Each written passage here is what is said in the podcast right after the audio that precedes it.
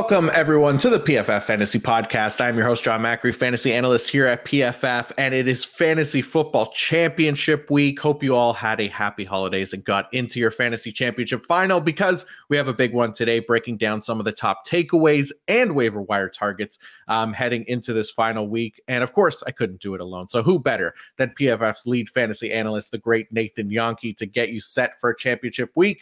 Nate, happy holidays. Hope you had an enjoyable few days here. Yeah, happy holidays to you too and everyone else listening. I uh, had a couple of good days, uh, fantasy football wise. Uh, made more championships than not out of all my teams in the semifinals. So that was good to see uh, the league that you and I are in together in the finals in that league. Uh, did not make it in the Scott Fish Bowl. Had multiple players get injured in the middle of the game. So not only did I not make it, I was the second worst team in the semifinal round. Oh, so not a good showing in the Scott Fish Bowl. And several overs and receptions that I took that I was one reception off from getting the receptions that I needed. So it was a rough day in that perspective, but a rough couple days. We have three straight days of football every afternoon and every night. So lots of football recently. How about you? How's it going?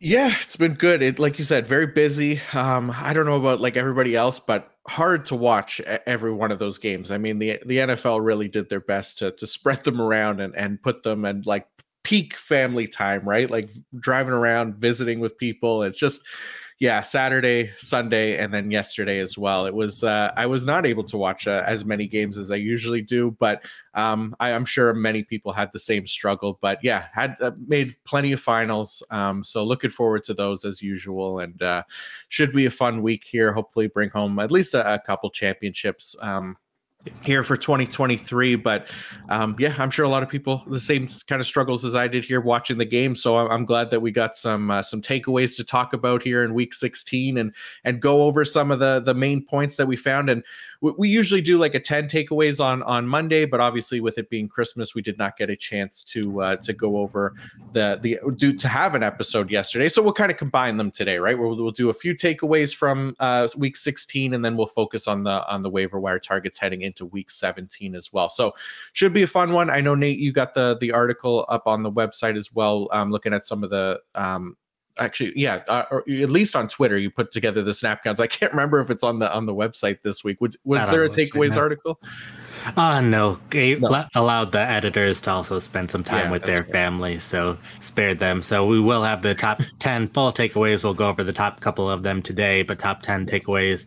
Uh, they will be up on the website whenever the editors get around to it, but they have gotten around to getting the waivers up. But similarly, yeah. since they weren't doing any of their usual Monday stuff, all of our usual Monday stuff and all of our usual Tuesday stuff will be happening today.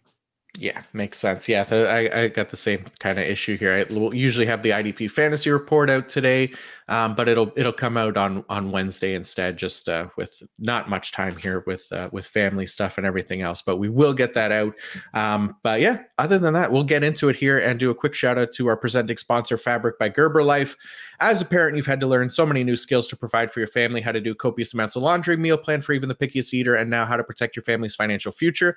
Fabric by Gerber Life provides an easy one stop shop for your family's financial needs, offering high quality term life insurance policies plus other financial solutions in one easy online hub.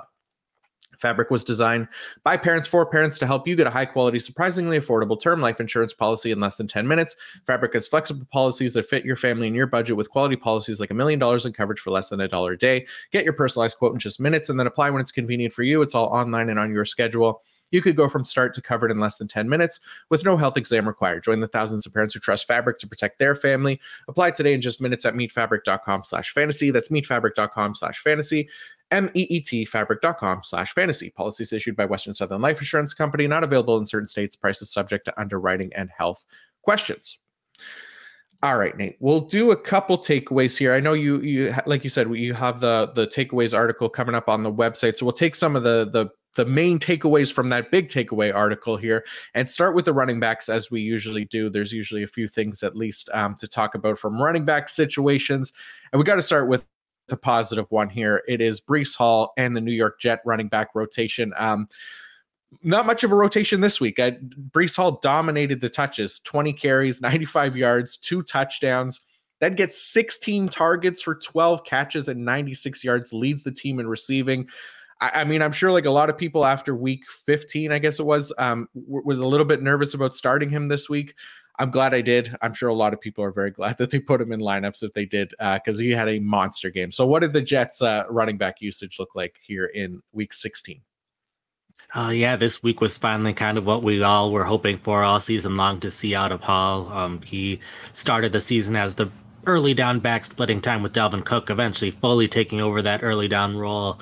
Uh, then once they released Michael Carter, Dalvin Cook was the receiving back, but eventually they decided to move Cook from receiving back to early down back. Said Cook would start getting more carries, which uh, we thought would be a good thing for Hall because that meant he would finally get the third down role back, which he had to end last season, or at least end when he was healthy last season. So finally getting more of an every down role, and this is the week that he finally put it all together. Um, a big thing this week, um, we have avoided talking about Aaron Rodgers because we assumed that he wasn't going to come back this season, and he's not coming back this season. But he still found a way to impact things with Breece Hall. Um, Nick Bawden, their fullback, um, he was taking some of the third down snaps weeks 12 to 14, and Rodgers getting added to the roster uh, pushed Bawden down to the practice squad. He was strangely elevated for this game, and typically when someone's elevated from the practice squad, it means they're going to be on the uh, 46 man active roster. They won't be inactive because you can only uh, bring someone up so many times. But he was inactive for this game, so the Jets played without a fullback um, which meant he was not taking any of those passing down roles, which meant Hall got all of those passing down snaps. And uh, the Jets ended up in a lot of passing situations in this game. Uh, 10 plays of third down and seven or more, 11 plays in two minute drills, and Hall had almost all of those snaps. So it was a combination of playing a higher percentage of the passing down snaps and having a lot more passing down snaps in general. So wouldn't quite expect Hall to have quite this good of numbers going forward just because they probably aren't going to continue to have this many third down snaps, two minute drill snaps, but still uh, very good to see that he can take um, almost all of the passing down snaps along with the majority of rushing down snaps. So this meant this was his first game in his career playing over 75% of the offensive snaps. So might not mean too much for this year, but it's at least a good sign heading into next year. Yeah, definitely uh, some encouraging usage there, and we hope it it continues for just one more week here for those that uh, started Breece Hall and, and got into the finals with him. Um, another running back uh, situation uh, from this past week was out of Minnesota. So we saw Alexander Mattison miss last week's game, um, and Ty Chandler kind of dominated the touches. So Mattison did return this week, but just two touches, had negative one yard rushing. Um, the Vikings didn't really run the ball much this game. I, I, think 11, 10 or 11 times, but Ty Chandler did score a touchdown and, and led the backfield. So did Alexander Mattison cut into Ty Chandler's playing time um, much at all in this game, Nate? It really wasn't much. Um, we saw Chandler have that huge game the week before, the only 100 yard rushing performance we've seen out of a Minnesota back uh, running back this season. And there were reports before the game that Mattison was not 100% and that Chandler would continue to be kind of that lead guy. So it was a little hard to tell how much of this was Mattison still injured and how much of this is Chandler or they view Chandler that far ahead of Mattison. But um, on early downs, Chandler took 22 snaps, Mattison took five. Uh, Chandler took all of the goal line snaps, all of the short yardage snaps. So it was a pretty clear domination of Chandler over Mattison in those kind of situations, which the fact that Mattison played only five snaps, I feel like if they thought he was healthy enough to play, that if they viewed him highly enough, he would have more than five snaps. You don't really have someone active just for five snaps, so it's pretty clear he was just the backup running back to me. Um, like you said, the running backs in general didn't run very much in this game, a lot of passing situations, and they've been using fullback CJ Ham a lot in passing situations this season.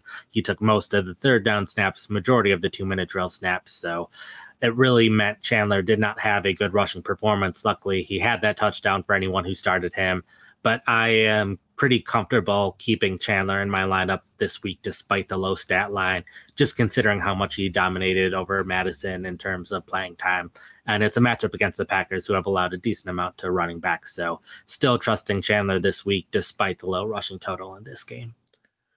Yeah, I'm with you. It, it, at least looked promising for Chandler's usage, and and we've been kind of talking about it this year. Like Alexander Mattison's just it's been super inefficient, so not surprising that the team would want to try somebody different. And and Ty Chandler obviously had that really big game last week, so that was nice to see, and then nice to see him kind of get the touches this week as well. So I'm with you. I think definitely feel safer um, starting Ty Chandler next week as well.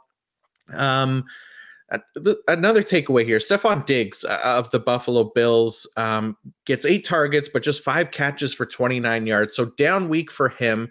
Um, down week a couple weeks in a row, right? He, he ran just, I think, 18 total routes um, this week after just 16 last week, right? And la- last week they ran the ball more. They ran the ball more this week as well. Um, so they've definitely been more run heavy than pass heavy uh, the, these past two games. So that's affected Stefon Diggs. But anything else you're seeing from the the Bills wide receiver usage here that might have you concerned about Stefon Diggs for the, these final weeks?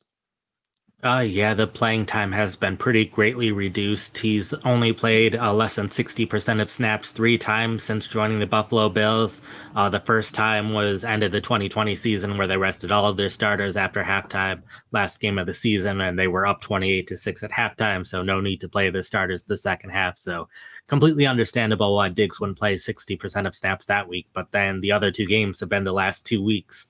Um, tried not to read too much into it last week just because like you said the bills ran a ton that game and it made sense. There have been times throughout diggs career in most games where he's taken plays off when it's been pretty clear run situations so he's getting at least a little bit of rest not playing 100% of snaps like we see out of some wide receivers and at his age that completely makes sense. We see it to an even more extreme level in miami with tyreek hill and jaylen waddle but in this game Diggs was off the field just nearly just as much as the game before. Um, in 11 personnel, even 10 personnel, they even used some 20 personnel this past week. Um, only played 29 of 44 snaps, which is a bit lower. You typically see him play the clear majority of snaps in 11 personnel.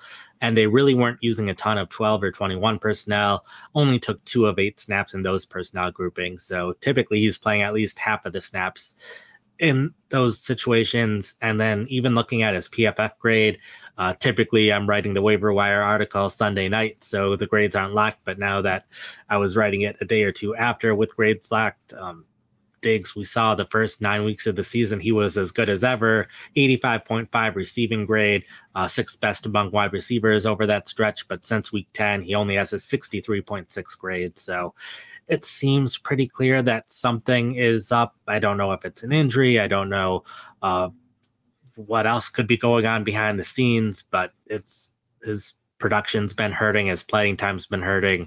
And the Bills play the New England Patriots this week, another game where they could very well run the ball a lot. So I know in most leagues you're probably still starting Diggs because you don't have that much better options. But if you're uh, if you have a team that's strong at wide receiver, I don't think it's out of the question that Diggs could be on the bench in some lineups in fantasy championship games.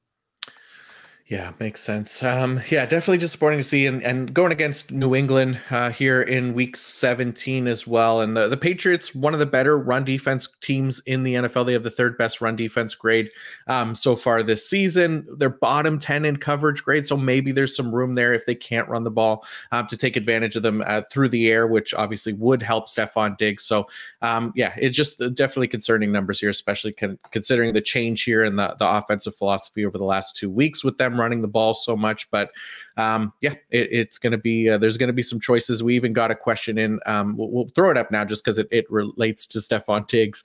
Um, talking about this week, I know you don't, you probably don't have your rankings up yet, Nate. But since we're talking about Stefon Diggs, the question comes in from fan Stella Rossa, who says he needs three between Stefon Diggs, I, I, guess that's Keenan Allen, AJ Brown, and uh, Mike Evans. So we don't know if Keenan Allen's going to be healthy or not. So um, if he is, assuming he is, uh, do you, who do you leave out Assuming here? Allen is healthy, probably benching Diggs. I don't have the matchups memorized for this upcoming week right. quite yet, so don't know how good or bad a matchup some of these wide receivers have. But knowing Diggs is facing New England, just knowing his playing time recently, you're not benching AJ Brown, you're not benching Mike Evans, so it all comes down to if Keenan Allen is healthy or not. And I'm going to assume if you plays, he's going to play a lot. They're not just going to limit him, especially considering um, how unlikely it is they make the playoffs. I don't recall if they got mathematically eliminated yet or not, but I would think he's only playing if he's healthy enough to play, considering where they're at in their season.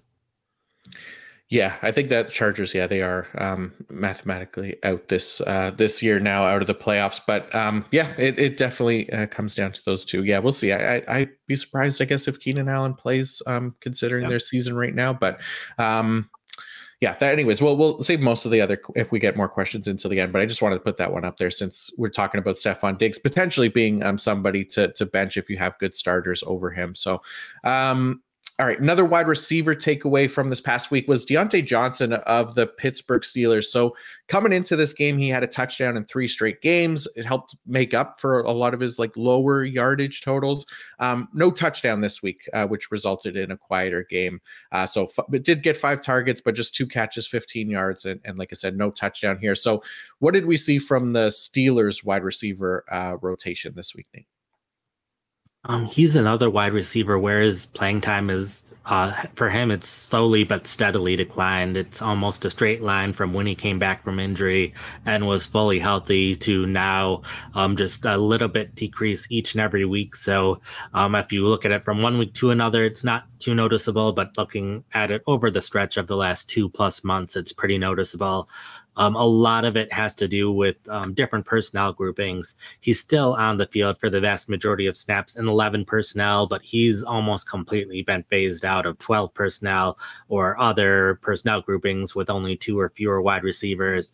Um, only played four of a possible 15 snaps and 12 personnel this past week.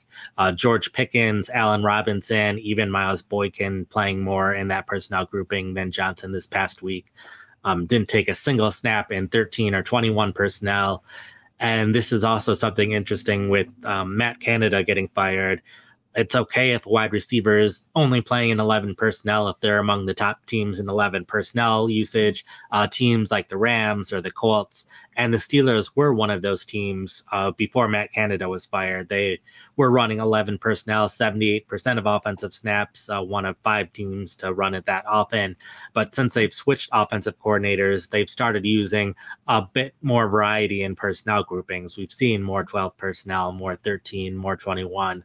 So over the past five weeks, uh, the Steelers have only used 11 personnel on 66% of offensive snaps, which is a bit lower, which probably has contributed to Johnson's decreased snaps these past few weeks. It's not so much a change in how much he's getting used in each personnel grouping. It's how often they're using each personnel grouping. So that's a bit concerning. Um, they play the Seahawks next week, which uh, is a decent matchup for him. So I'm not sure this is quite enough for me to bench him if I've been starting Johnson. Obviously, depends a ton on who the other wide receivers are on the roster but I think this should be a pretty interesting thing to keep an eye on over the offseason. Uh, one who ends up being the Steelers' offensive coordinator for next season, if they make another change or not. And then also what moves the Steelers might make at wide receiver, if Allen Robinson remains on the team, if they end up drafting another wide receiver, um, what ends up happening there. So I would not be surprised if the Steelers make a move at wide receiver, especially since they've seemed a little unhappy with uh, Pickens at times, so they might want an insurance policy if they do get to a breaking point with Pickens at some point. So, will be an interesting offseason for the Steelers for sure. Yeah, and it's been an interesting season for them too. I mean, uh, we, you talked about George Pickens and, and him being kind of a little bit disappointing here in, in recent weeks, and then goes off for this massive game uh, this week. Four catches, 195 yards, and two touchdowns as well. So um, that definitely took away from some of the potential for Diontae Johnson too. So yeah, it's a it's a tricky situation there to sort out, but I'm sure um, we'll, we'll, get those rankings out and, and we could find where we find where we are looking to start these guys um, for week 17 as well. And one more takeaway here from this past week, and it's coming back to the Buffalo Bills and, and, their passing game. It was Dalton Kincaid, who has been really quiet over the last two weeks. Very similar issue that's kind of affected Stefon Diggs, but with a much lower floor, right? He's now just seven receiving yards over the last two games. Um, only saw two targets this past week and, and just the one catch there. So, what did we see from the the Bills tight ends um, since Dawson Knox is back as well? Yeah, similar to uh, Stefon Diggs, the Bills have been running a ton these past two weeks, which uh, negatively impacts all of their passing game, including anyone who's had Josh Allen. But with Kincaid specifically, a lot of this is the return of Dawson Knox and um, him not getting as much playing time as he was earlier um, in the season when Knox was out uh, we saw specifically in 11 personnel was only playing 35% of snaps weeks one to five. Uh, that skyrocketed up to 83% once Knox was out, and now that's fallen to 58%. So it's better than what it was earlier in the season, just not nearly as good as it was in these middle parts of the season. Um, he's consistently been on the field in 12 personnel, but the one of the problems is they haven't been using as much 12 personnel uh, since Knox has come back compared to earlier in the season. Um, they were using it 38% of the time, so a lot of opportunities early in the season for both Knox and Kincaid to be on the field at the same time. That dropped to 3% of snaps once Knox was out, uh, considering their depth at tight end and has only uh, bounced back to 26%. So they're not using as much 12 personnel. So fewer opportunities for Kincaid and Knox to be on the field at the same time. So um, the playing time has been a big issue for him. He played uh, the least amount that he's played in a game all season this past week. Uh, second lowest amount was the week before, which a lot of that had to do with they were running so much, and Knox is their run blocking tight end. So I would expect things to rebound at least a little bit if they start passing more often, but also his target rate has been at least a little bit lower than uh, what it's been over the average over the course of the entire season. So not only has he been running significantly fewer routes, but he's also been targeted a little bit less on his routes that he's been on the field. So um, Bills play the Patriots again next week, like we said. Uh, that could be a game script where they're running a lot, but the Patriots have been really good against the run, so they might try to be passing more often. I would expect at least a little bit more Kincaid. I'm not sure if it'll be enough for me to start him in my fantasy lineups this upcoming week, though. Yeah, it definitely feels risky at this point, especially after the past two weeks. Um, production line, it's hard to put him out there for one more week if you do have better options at tight end, which again, it, it might be hard to come by. But um, yeah, it, it, definitely been a bummer the past two weeks here for sure. But um, Nate just highlighted the reasons why as well. So um, we'll move on to the waiver wire targets here in a second. But I do want to give a uh, one more ad break, and it is our friends at Prize Picks. Prize Picks is a skill based, real money daily fantasy sports game. How does it work? You pick two to six players. If they will go more or less than their prize picks projection, you can win up to 25 times your money on any entry. So, Nate, um, we got a couple here this week. Uh, I went I went with a defensive um, prop here. I went with C.J. Mosley um, of the New York Jets linebacker there to get more than seven and a half total tackles this week. Um, Mosley, for those that don't know, been one of the better tacklers in the in the NFL. Here, he's top ten in tackle efficiency, coming off a fairly quiet game versus uh, Washington in Week 16, where he had just six tackles, but going against the Browns, who are top five in in giving up the most tackles per game to the linebacker position. So I like CJ Mosley to get seven and a half or more than seven and a half total tackles this week, which is a nice line for for a hundred percent snap player uh, like CJ Mosley. So um, that's where I'm going. Where are you going with your your pick this week? I'm going to stick with this Buffalo game that we've been talking about for a while now. So, James Cook, I will have him uh, not get 65.5 rushing yards. It's against the Patriots' run defense, which the Patriots as a team haven't been doing very good, but their run defense has been pretty excellent this season. Um, only four running backs so far have gotten more than 65.5 rushing yards. Uh, three of them, it took 22 or more carries uh, for them to get there, something Cook has only done once in his career.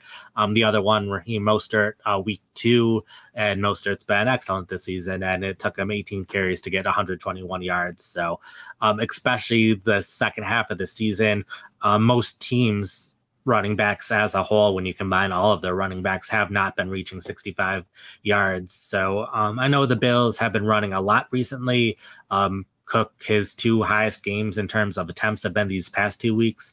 So, one, I would not be surprised if this is a closer game where the Bills need to throw the ball a decent amount, or at least are choosing to throw the ball um, because of the run defense. But even if it is a game script where the Bills are up by a lot, I would not be surprised if they want to give Cook a little bit more of a rest this week after how much they have needed him these past two weeks. And now it's looking a lot more likely that the Bills will end up in the playoffs. So it would be probably best for them if they have a healthy Cook who's well rested by the time the playoffs start. Um, we did see Leonard Fournette off the practice squad for the first time for them this past week. Um, that very well could have just been because J- Johnson was out with an injury, but uh, Fournette, someone who's relatively fresh and has plenty of experience this time of year, so um, it would not be all that surprising to see Fournette get more involved or just them use any of their other running backs late in the game if they have a lead in order to uh, preserve James Cook. And even if he is running 15 to 20 times, he might not get to 65 yards, just considering how good New England's been at slowing down running backs.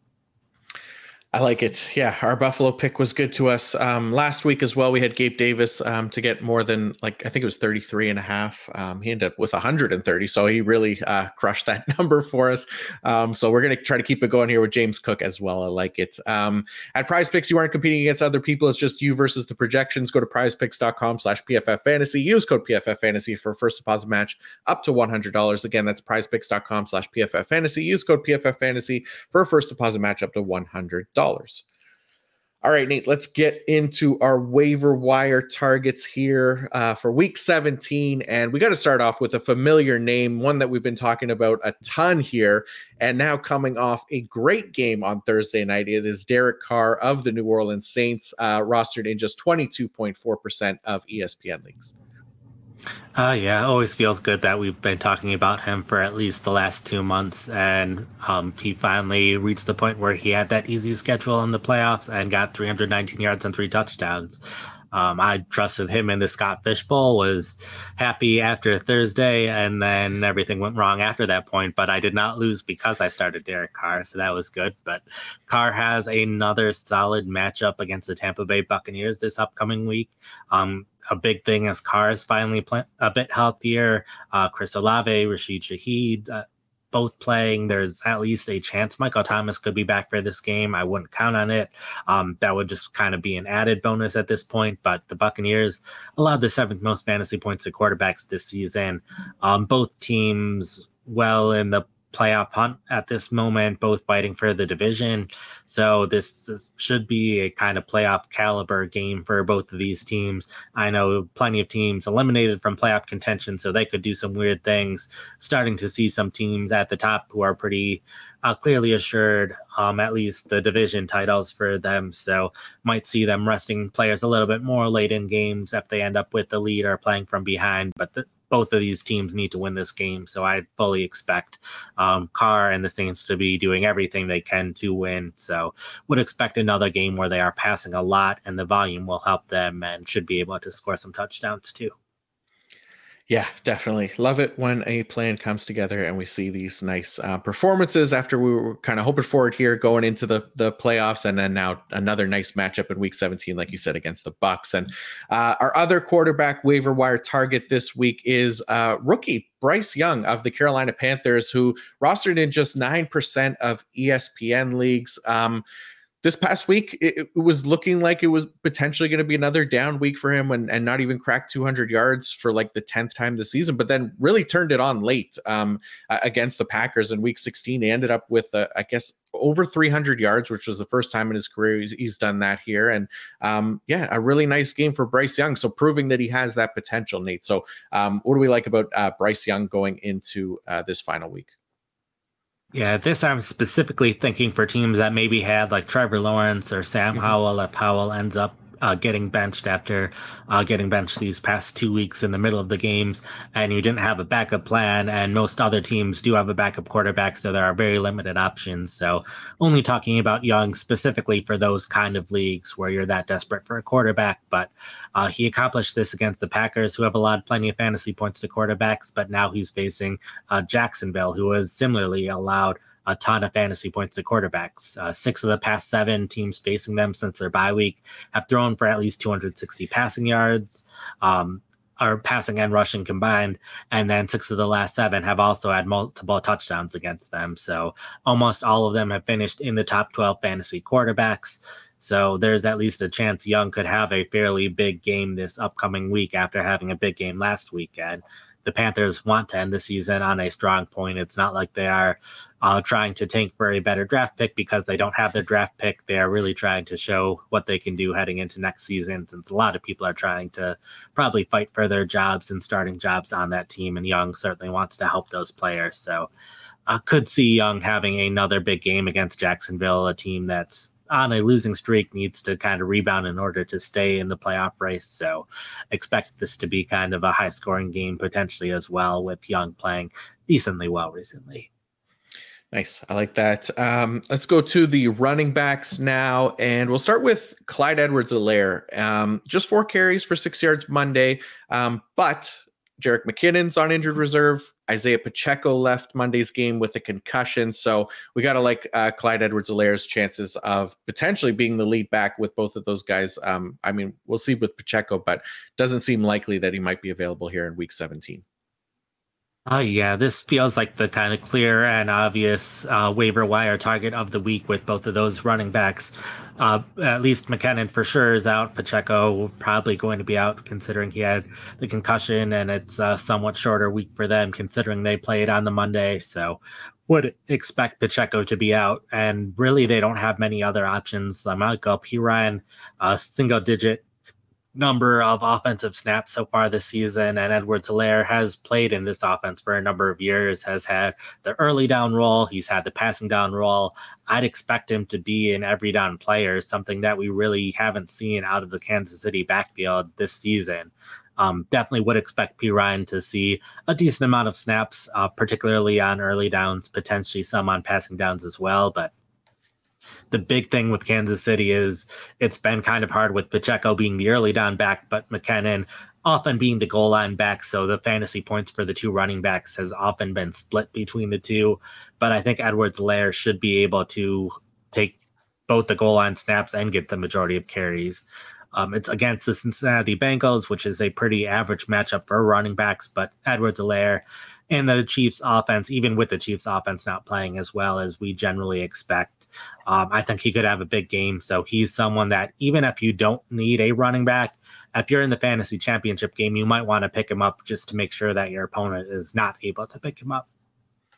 Yeah, I'm with you. Makes perfect sense. Um, and another one here, uh, potentially uh, a more missed time coming up for Josh Jacobs, who was questionable right up until Monday uh, with that quad injury. Then it just looked like he was he was doubtful Monday morning. Um, so Zamir White um, still becomes a, a, an option here heading into Week 17. We'll see what Josh Jacobs' status is, but um, gotta like the the Zamir White usage from uh, these past couple weeks, right, Nate?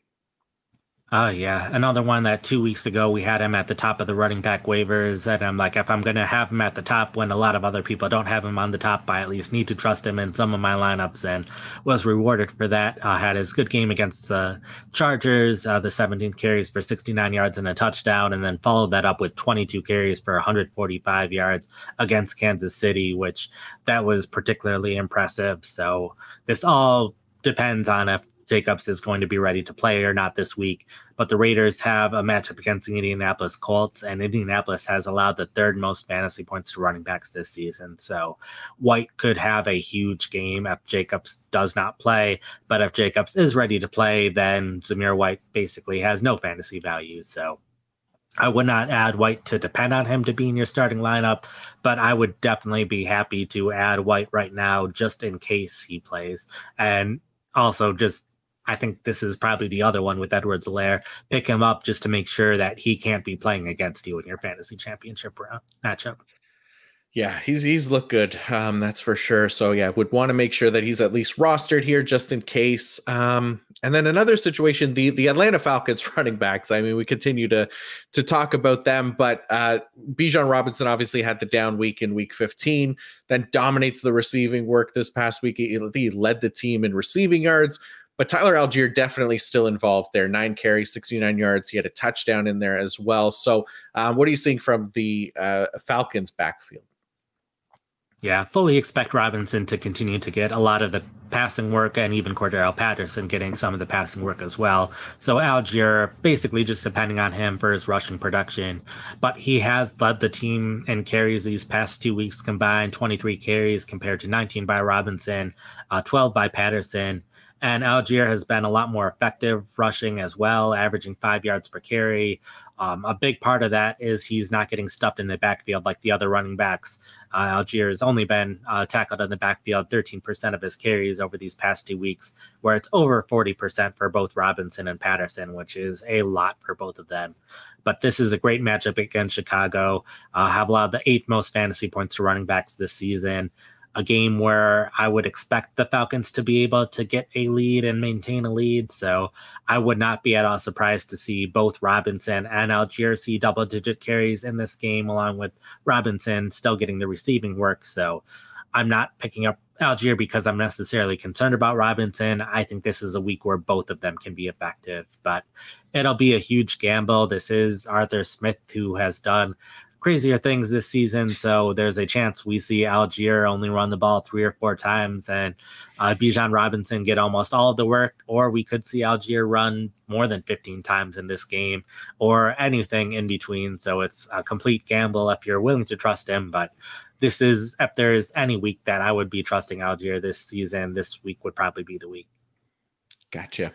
Um, and then on the Chicago running backs, we saw D'Onta Foreman um, miss this game. It was not injury related. So um, Khalil Herbert led the backfield, uh, 20 carries, 112 yards, which was a season high for him. And he scored his first rushing touchdown uh, of the year as well. So um, looking at the splits for the, the Bears backfield, um, if Foreman misses another game, got to feel pretty confident about Khalil Herbert uh, in week 17. Uh, yeah, this game looked very similar to what we were seeing very early on in the season, both in terms of uh, playing time for the running backs. We see, saw Herbert take the majority of the early down snaps, at least some of the short yarded situations, and then Roschon Johnson, as he's done all season, gotten the passing down work. So a little surprising considering we saw a couple weeks ago when Foreman was out, and we saw um, Johnson take the majority of the snaps, both on early downs and passing downs, and he had over 15 touches in that game. So, uh, for one, um, this all depends on if Foreman misses another game or not. Um, it's been undisclosed what the personal matter is, which is actually as much as I want to know as much as I can for fantasy football purposes so we can be prepared for next week. It's nice that players are able to have that kind of privacy that the personal matter, whatever it is, hasn't been disclosed, and hopefully everything's all right with him. But I wouldn't be all that surprised even if Foreman is back this week, if Herbert is the starter. I probably am not trusting this in most leagues because it is a game against the Atlanta Falcons, and the Falcons have been pretty good against running backs this season. But anytime that I think there's even a chance that a running back's going to see double digit carries, in a week, I think it's at least worth mentioning because all it takes is for Herbert to get those 10 or more carries and end up breaking one long run, and he has a great fantasy performance. So there are leagues where you might have a lot of struggles at running back I need a running back who's going to see 10 or more carries. But also think this will be interesting for next year just because we thought Johnson there's was at least a chance he could be the every down back next year, but I fully expect Herbert to be back on the roster considering his salary. So it'll be a pretty interesting backfield, not just for this week, but for next year as well. Definitely. Um, all right, moving to another running back situation uh, that where the starter missed the game. It was Brian Robinson of the Washington Commanders who uh, did not play again this week. So Chris Rodriguez um, ends up scoring two touchdowns. Nate, uh, Chris Rodriguez, the the lead back here for the for the past couple weeks as far as carries go um, in Washington. So how are we feeling about his potential uh, in Week 17 if Robinson misses another game? Uh, there's a lot of things that need to go right this week, but considering Rodriguez is only rostered in 2.5% of ESPN leagues, I need to at least mention him because there's a chance those things could go right. So uh, we saw him be in a three man backfield when Robinson first at action, but Jonathan Williams was part of that three man rotation, and he is also injured now. So this past week, it was Gibson and Rodriguez, with Rodriguez getting the majority of the early down snaps, um, plenty of the short yarded situations as well. So um, was the lead uh, person and carries these past two games. I think we just over double digit carries in those games. Um, so not only do we need uh, Brian Robinson to miss another game, uh, Rodriguez was spotted in a walking boot after the game. I haven't heard anything about that to this point. It could just have been uh, more precautionary. So we don't know what Rodriguez's status for this week is. And even if it is just Rodriguez and Gibson this upcoming week, it is a game against the San Francisco 49ers where the 49ers generally have been good against running backs um, would expect them to be playing better than they did last night against Baltimore in general. So, would expect Washington to need to pass a lot, which they've done plenty this season. So, not a great matchup for Rodriguez. He might not uh, be the starter. One, because Robinson could be back. Two, because he could be injured. But if he is the starter, there could be leagues where you need a running back, and all the guys we talked about are already taken. So Rodriguez could be your only option. And if you're able to get a running back who is able to lead the team in carries, regardless of the opponent, in some leagues, that's all that matters. So Rodriguez is an option, particularly in those deeper leagues where someone might be desperate for a running back. Yeah, definitely. I, I, played him in a in a deeper league this week, kind of a desperation play, and, and yeah, was happy that I did so. But like you said, there there's definitely a lot that needs to go right uh, to to be trusting him in lineups this week. Um, and then last running back name on the list here, an interesting one, Jaleel McLaughlin of the Denver Broncos. Um, we see we saw him actually lead the team in rushing yards this past week with just 37, but um, Javonte Williams has been kind of inefficient. He did score a touchdown this past week, but McLaughlin also getting involved in the receiving game as well. Oh, yeah, this is a situation where I wanted to make sure I included at least one running back that was highly available that didn't need a bunch of ifs in order for you to consider starting him. This is just the best option that um, you don't need to know anything about their potential injuries for that game or anything. Just if you're desperate for a running back off the waiver wire, all the guys we've talked about are taken and you need someone, he's the player that I'd be targeting.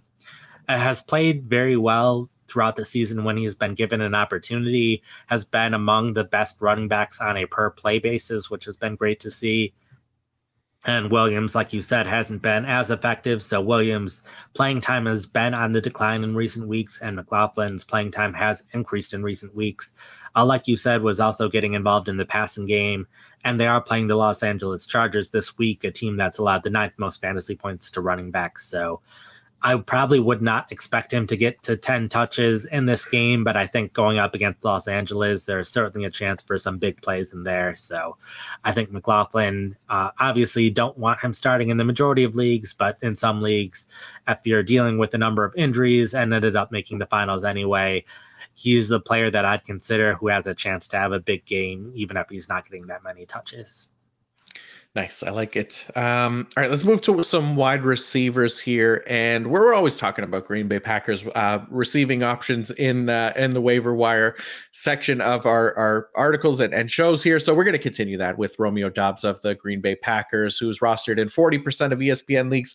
No Christian Watson, no Jayden Reed this past week. So he led the team in receiving yards with 79 yards and a touchdown. So still liking the potential here for Romeo Doubs going into week 17, Nate. Oh yeah, it's been the same thing all season where he's just keeps scoring touchdowns even if he's not catching a ton of passes.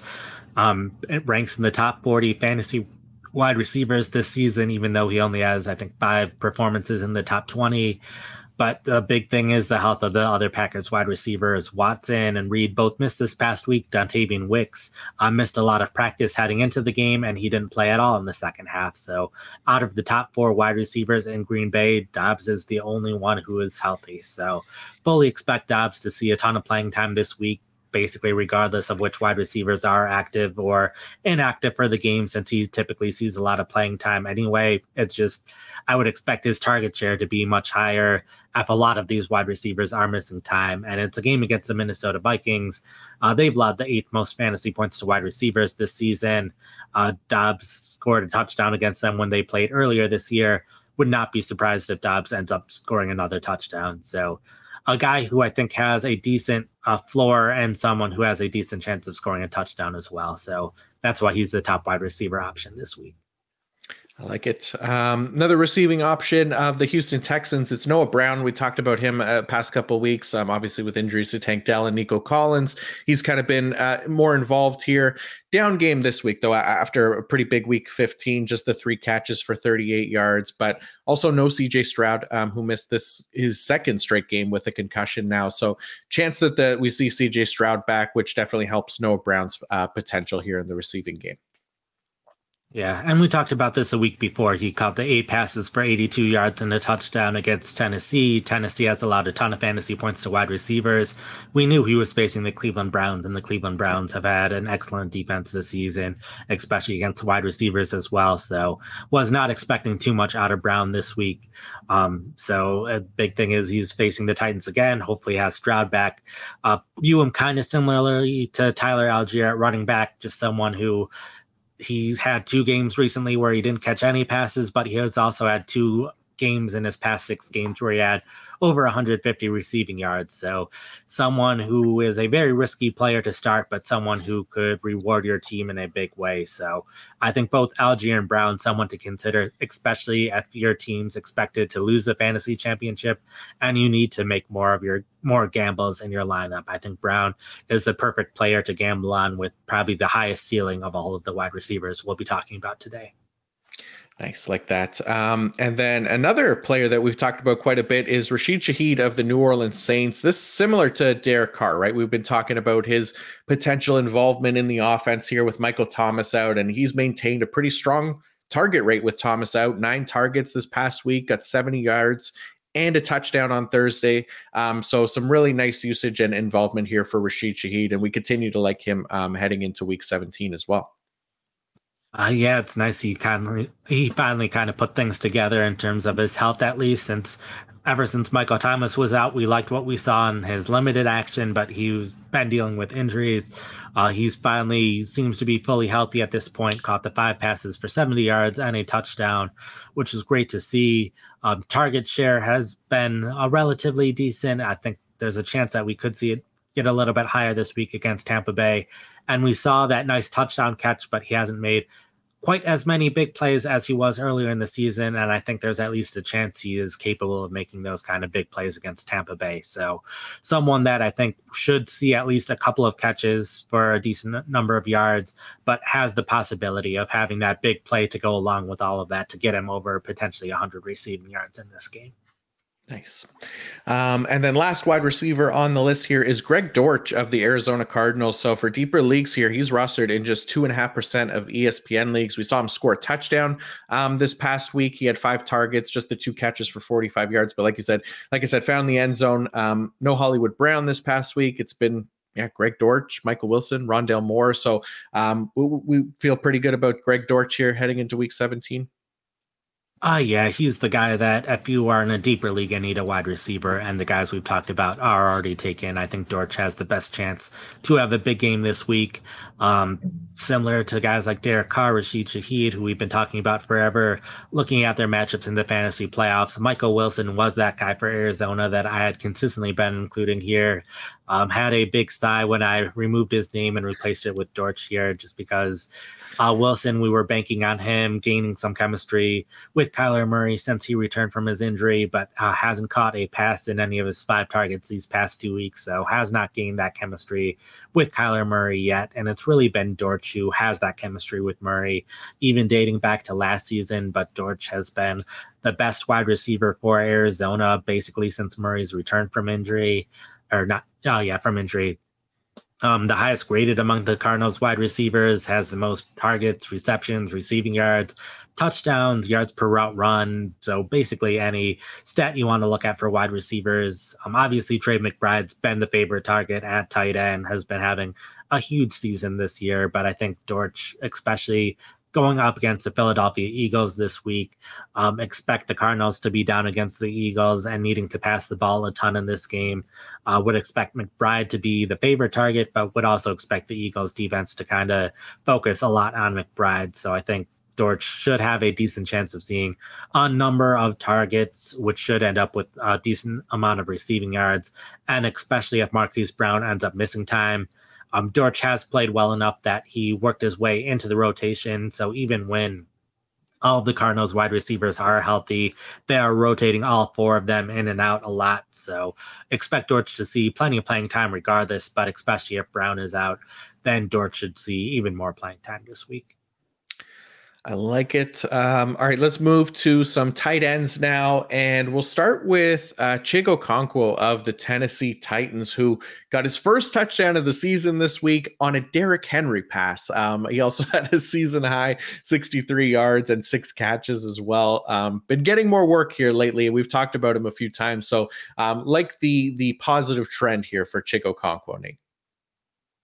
Oh, yeah. It felt fitting that we talked about him so much early in the season. And at least for the near future, this is probably going to be my last podcast for a while as I shift my time back to the B2B side. Uh, Jon will be still be here for a while, at least through the playoffs, but I will be shifting my time back to the B2B side a little bit. So I'm glad that we get to talk about Okonkwo on at least my last show of this 2023 year and uh, he's really taken advantage of a number of injuries to a number of other players on Tennessee. Uh, Josh Whyle, their backup receiving tight end, has missed the last three games. Uh, run blocking tight end Trevon Wesco uh, missed this past week with a shin injury. Uh, Nick Westbrook-Ikhine ended up on injury reserve. Uh, Treylon Burks at least missed some time in practice and was able to play. Uh, Kyle Phillips, their slot receiver, missed this last week with a hamstring injury. So a lot of the other receivers that would be catching passes in the middle of the field for Tennessee are out. So Okonkwo uh, slowly but steadily has seen his playing time increase for the past month and a half now and has been having his best receiving work recently. He's gained at least 45 receiving yards in four of his last five games after failing to hit 40 receiving yards in his first 10 games. So just has been consistently putting up decent numbers and facing the Houston Texans, who have allowed the fourth most fantasy points to tight ends this season. So a combination of Okonkwo playing well recently and a good matchup. So still is not playing nearly as well as he was last year a chance he could continue to improve and play as well as he did last year at some point. So that would obviously be excellent this week. Um, it will depend a little bit on the health of the other receivers. I will be a little bit more concerned specifically if Josh Whyle is back and also if Trevon Wesco is back. But I think if you need a tight end off the waiver wire, Okonkwo probably the clear player to target here. Nice. I like it. Um, and if not Okonkwo, we got a couple other options here. Um, Gerald Everett of the Los Angeles Target uh, Chargers. Um, as thinking about him uh, getting targets because he has gotten targets, eight targets at least in, in three straight games now um, for Gerald Everett, which has been nice to see. And we saw him come up with seven catches for 42 yards um, this past week. So there's definitely some potential here for for Gerald Everett in the Chargers offense right now. Oh yeah, a lot of this has coincided with Easton Stick taking over at quarterback, so it's good to see that Everett's had that chemistry with Stick. But this has also largely coincided with Keenan Allen being out, as well as backup tight end Donald Parham being out. So also taking advantage of injuries to the position, allowing him to see more playing time and a higher target share. So some of this will depend on if Allen's able to come back, if Parham's able to come back. But even if those players are back, he should still be Sticks. If he's not his favorite target, his second favorite target. And they are facing the Denver Broncos, who have allowed the most fantasy points to tight ends this season. So I don't think he has a huge ceiling considering uh, he hasn't had many big games this season, but I do think he's fully capable of catching uh, five to eight passes for around 50 receiving yards. So not an excellent performance, but I think if you are desperate for a tight end, he can at least have a pretty solid floor this week. Yeah, love the matchup for sure. And yeah, in like full PPR leagues, there's definitely some potential here for the you know him to get some catches and and put up some decent numbers. Hopefully finds the end zone as well. But um last name on the list here, it is our final tight end. Um and it is Tucker Kraft of the Green Bay Packers. So we've seen him be very good lately. I know Luke Musgrave, um, his his practice window's been open as well, so potential that he could be back. Um, but either way, Tucker Kraft has done a nice job uh, filling in these past few weeks. So how you feeling about um, Tucker Kraft going into Week 17? I'm feeling pretty decent about him. He caught four passes for 60 yards against Carolina, a third consecutive game with four catches for 55 or more yards. So I've been fairly consistent in this Packers offense, has been consistently playing at least 90% of offensive snaps with Luke Musgrave out. Um, like you said, the practice window is open, but he did not practice Thursday or Friday last week. So I wouldn't be all that surprised if Musgrave starts to practice a little bit this week, but not quite ready for game action. Um, if Musgrave is back, then probably not trusting Kraft. But um, against Minnesota, uh, pretty average matchup for tight ends. It's not a great matchup, but I do want a tight end who is available in at least 90% of ESPN leagues. And Kraft is by far the player who's been producing the most recently out of that pool of tight ends. So I think if you're in one of these deeper leagues and need a tight end, uh, especially with someone like uh, TJ Hockenson, who suffered an injury this past week, I think Kraft is probably the best option in some of those deeper leagues. I'm with you. Yeah, it could be uh, could be a nice t- Tucker Kraft moment here in Week 17, especially if M- Musgrave um, misses the game. And like you said, yeah, the T.J. Hockenson one definitely concerning injury there. Um, but yeah, that is going to wrap up today's episode of the PFF Fantasy Podcast. Uh, like Nate said, potentially his his final one, at least his final one here for the the regular season. We'll maybe try to sneak him on uh, in the playoffs at one point and uh, and and get him to talk some fantasy football well, at least one more time here before um, we head into the the official off season. But Nate, uh, big thank you to you. Obviously, uh, uh, it was a fun first year here doing this with you, and uh, thank you to putting all these lists together and giving the people lots of fantasy goodness to help them win a championship. And hopefully, we're able to close that out here in Week 17 and do so. But um, for those of you who are looking for more Nate, Nate, please let uh, them know what else you have up on pff.com this week. Do before you do go. Oh yeah, so we have the waivers up. We'll hopefully have the top ten recap up. Hopefully it's already up at this point. We'll see, but should be up sometime this morning. Um, we'll have my rankings for the fantasy championship week up later today on the website and an article form tomorrow. And we'll continue throughout uh, even week 18 for anyone who does any fantasy football related things in week 18 as well as throughout the fantasy playoffs. We'll continue doing my rankings for whoever needs them uh, throughout that time. And then we'll have my start sit article, last start sit article of the season up on Thursday, like usual.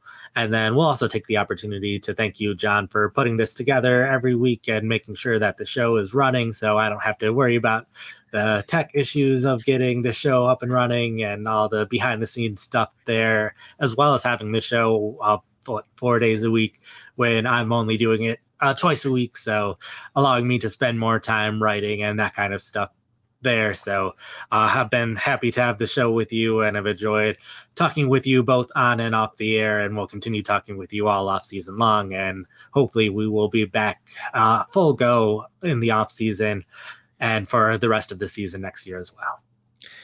Absolutely, my friend. Yes, it has been a pleasure. I've been happy to do it. And yeah, we'll, we'll continue to keep it rolling, um, helping people get ready for this week 17 championship week. Um, I will be back Tomorrow, we're going to do the IDP preview for week 17. And then Kate and I will be back on Thursday getting people ready for the fantasy championship um, for all those offense only leagues. Um, so, yeah, I, again, thank you all very much for listening all season long. Um, we appreciate you. Good luck in week 17, bringing home those championships. And until next time, peace out.